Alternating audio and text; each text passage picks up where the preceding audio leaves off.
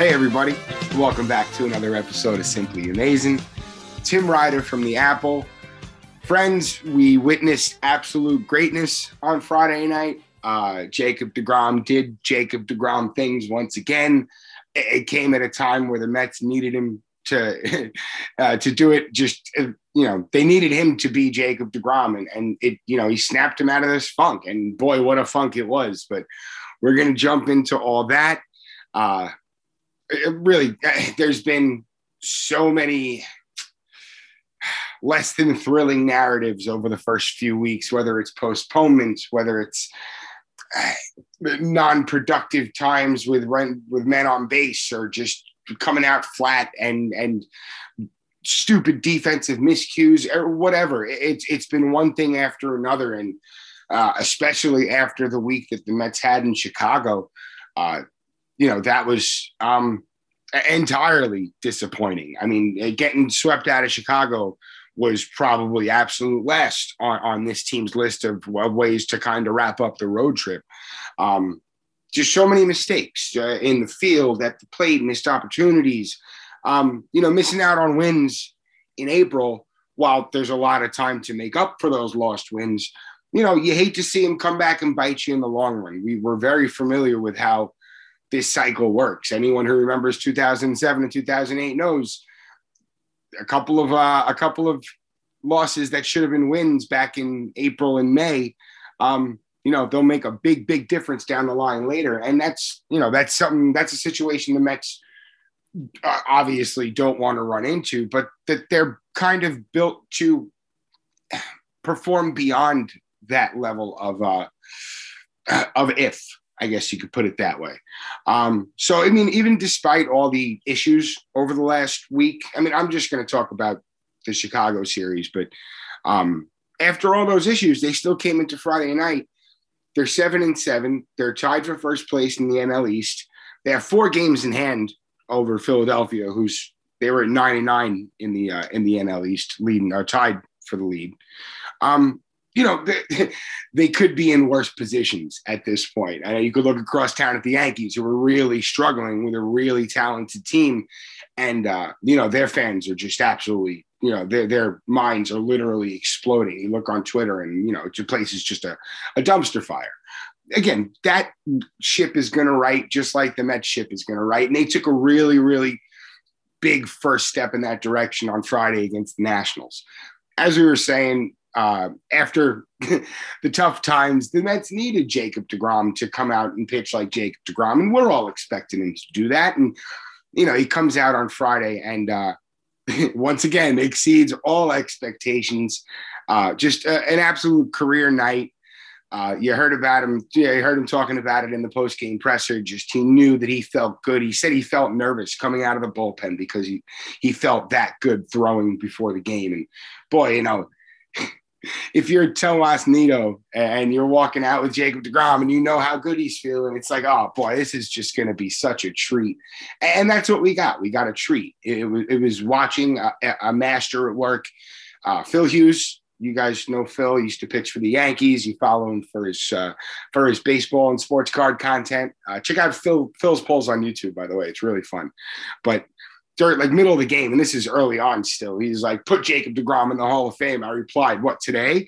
Like, you know, but that's what he's he's leading up to. And he's actually said it this year that that's a, a goal in the back of his mind is to to be a I'll quote him an inner circle Hall of Famer. And that's, you know, that that's uh, uh those are lofty goals, but again, he's on the trajectory to kind of meet those goals. And uh, just uh, uh you know that level of player was on full display on Friday. It was um just incredibly impressive.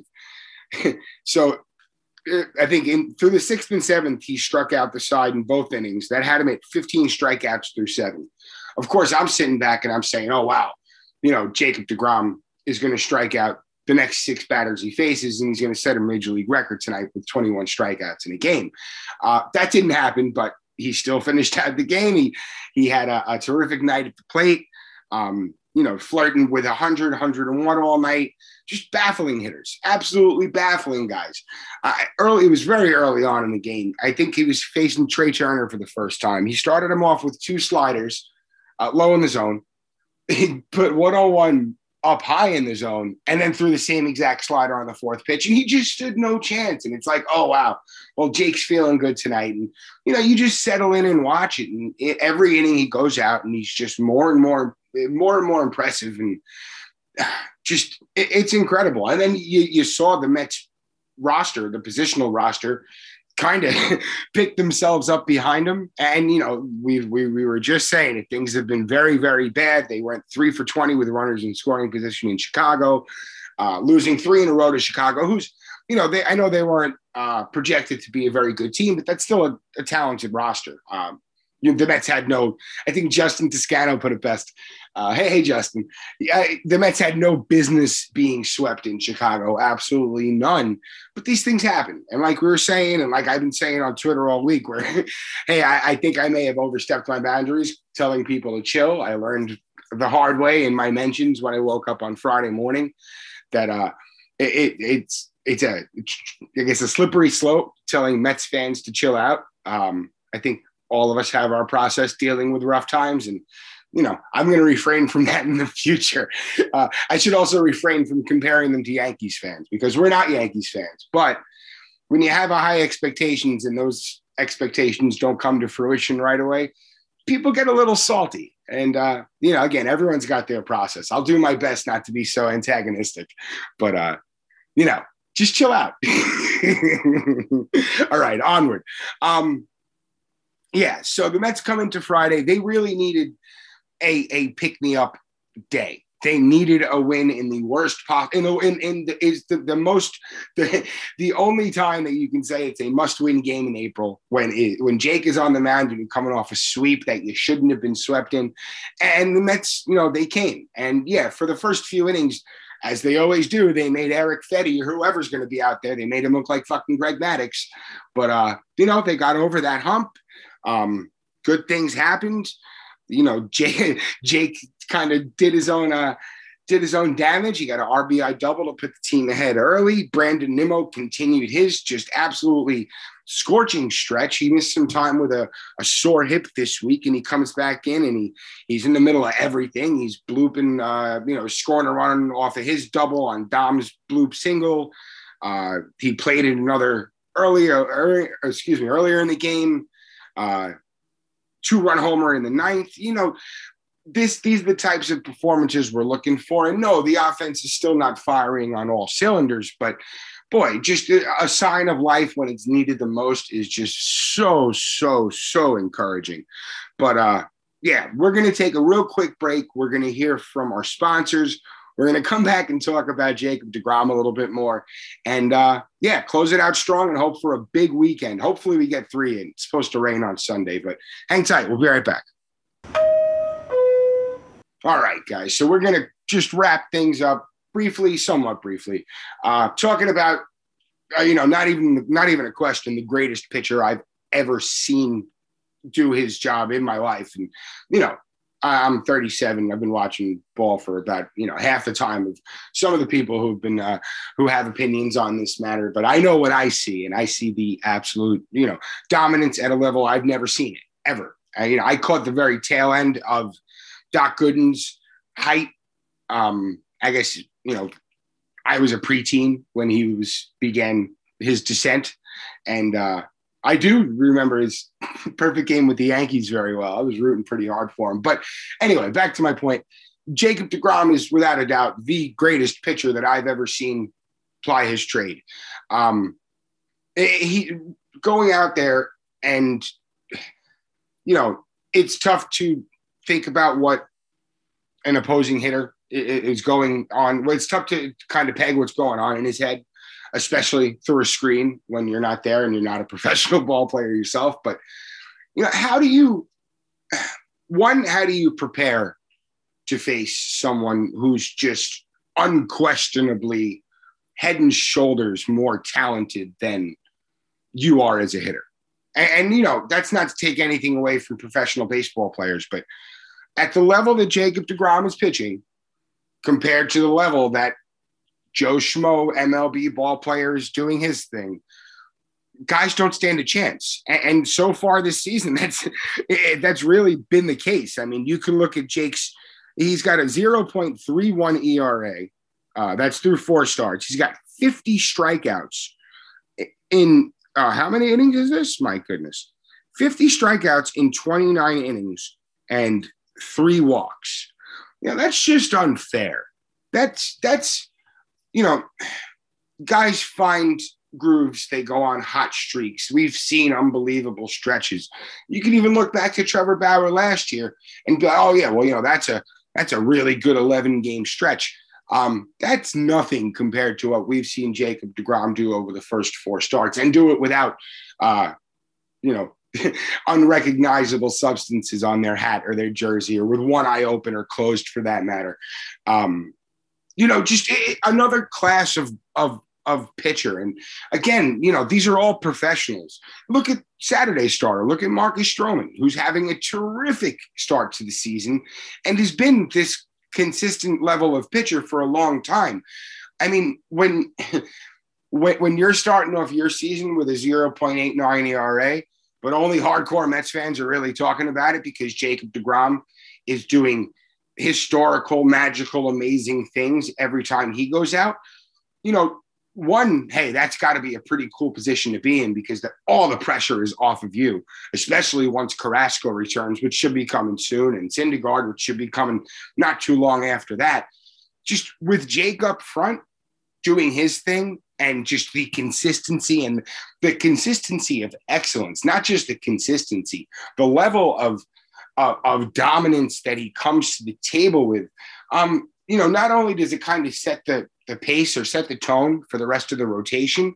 Um, it just like I said, it alleviates the pressure off guys. And you know, of course, the competitive edge. Everybody wants to keep up with the head, you know, the the leader of the pack. But who's going to keep up with Jacob Degrom at this point? And that that that goes for the Mets rotation.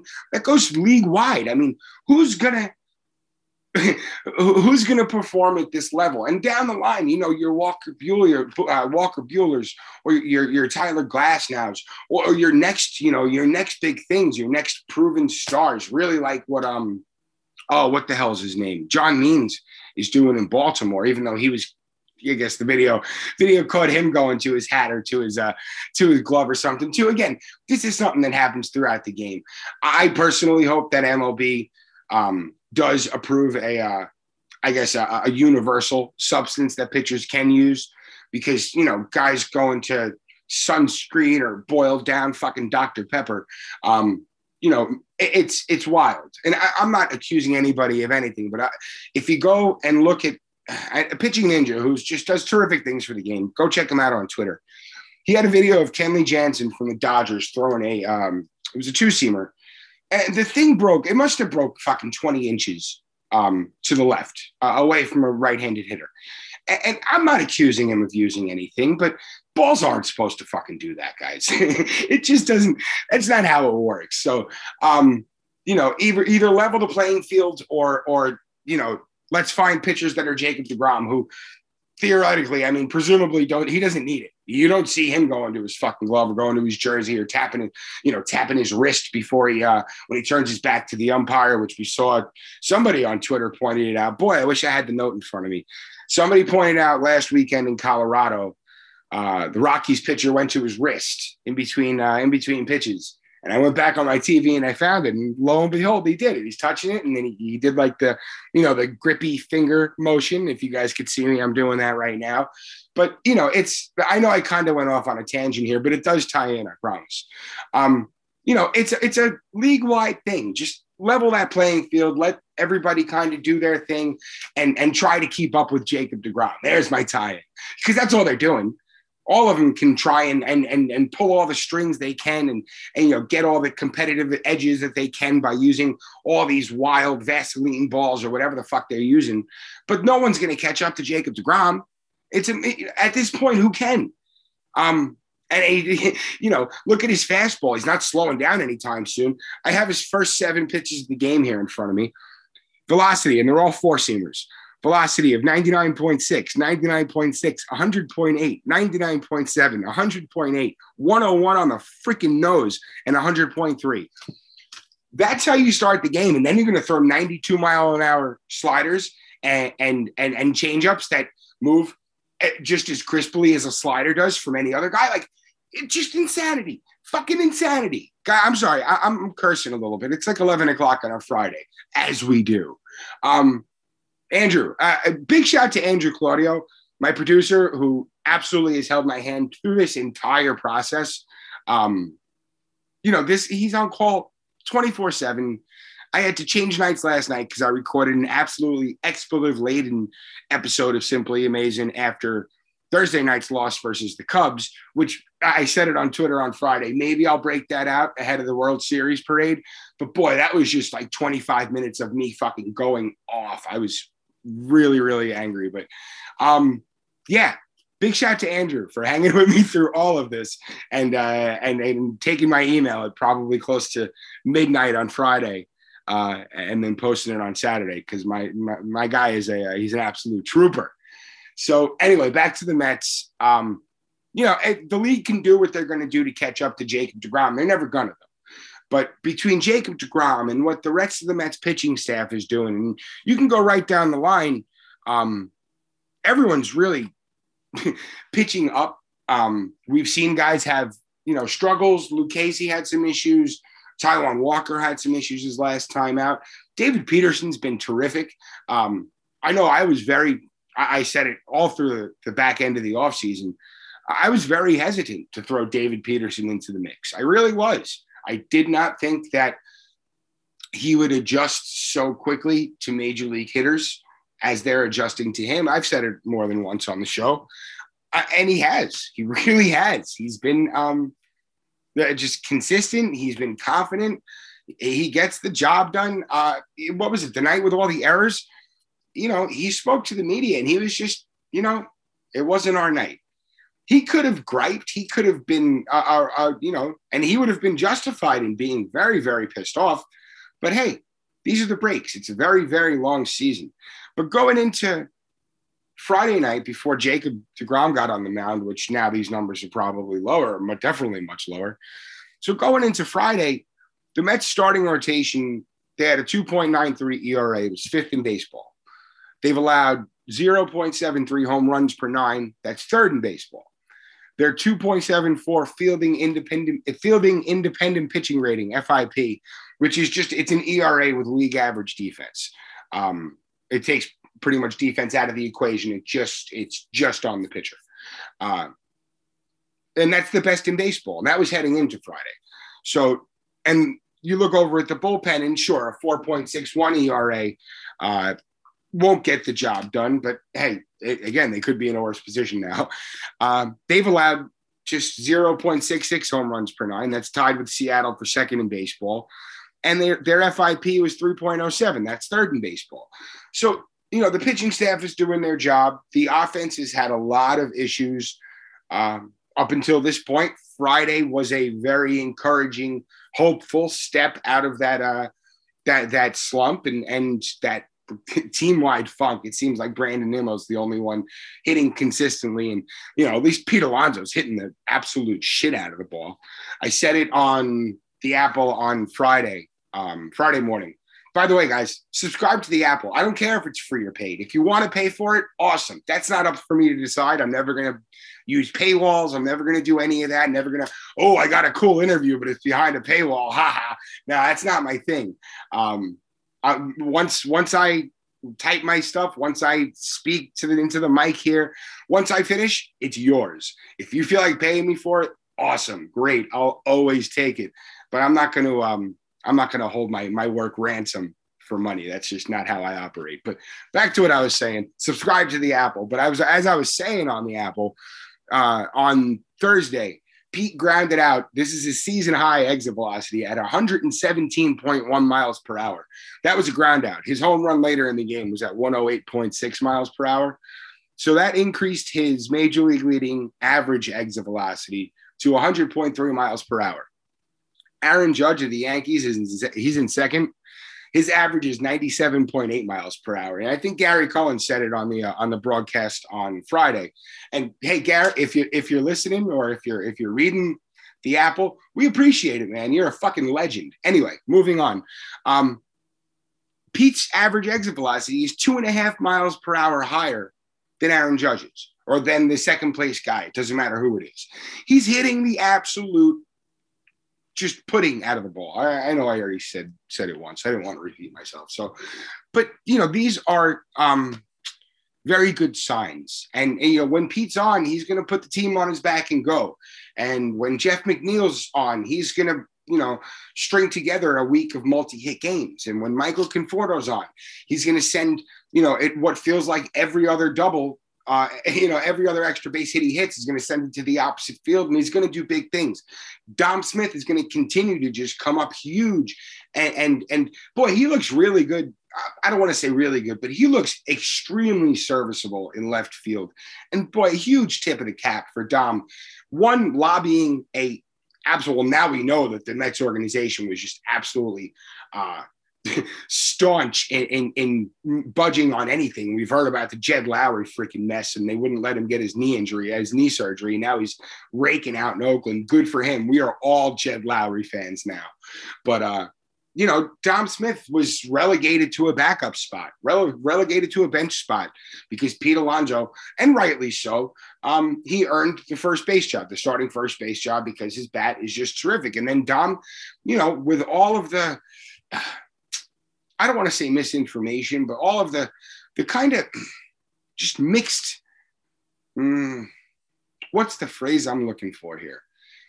It was a really weird first impression that he gave because he struggled at first, like most ball players do when they come up. But you know, the pedigree of Dom Smith, the first round draft pick, um, the the line through the minors that was just you know you didn't expect power from him, but he you know he blossomed and he realized that hey, I'm blocked, so I got to do something to get my playing time. And you know, he turned himself into a major league caliber left fielder. Is he going to win a fucking Gold Glove out there? No, probably not.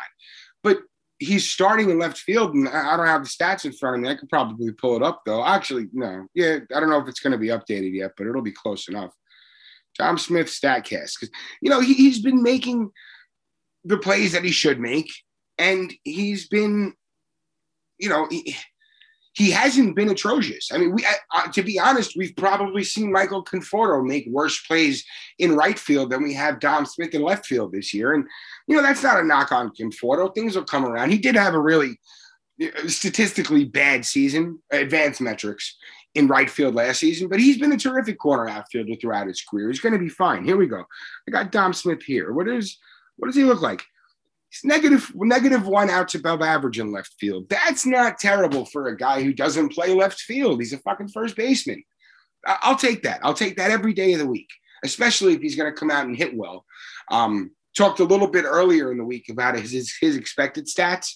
Um, of course, this is all, you know, expected metrics are all based on your uh, your your exit velocity, your launch angle. is what the ball what what the ball should do. You, of course, these these stats are going to reward, um, you know, higher exit velocity because, as we all know, you hit the ball square, it's gonna it's got a better chance of finding grass. That's just how it works.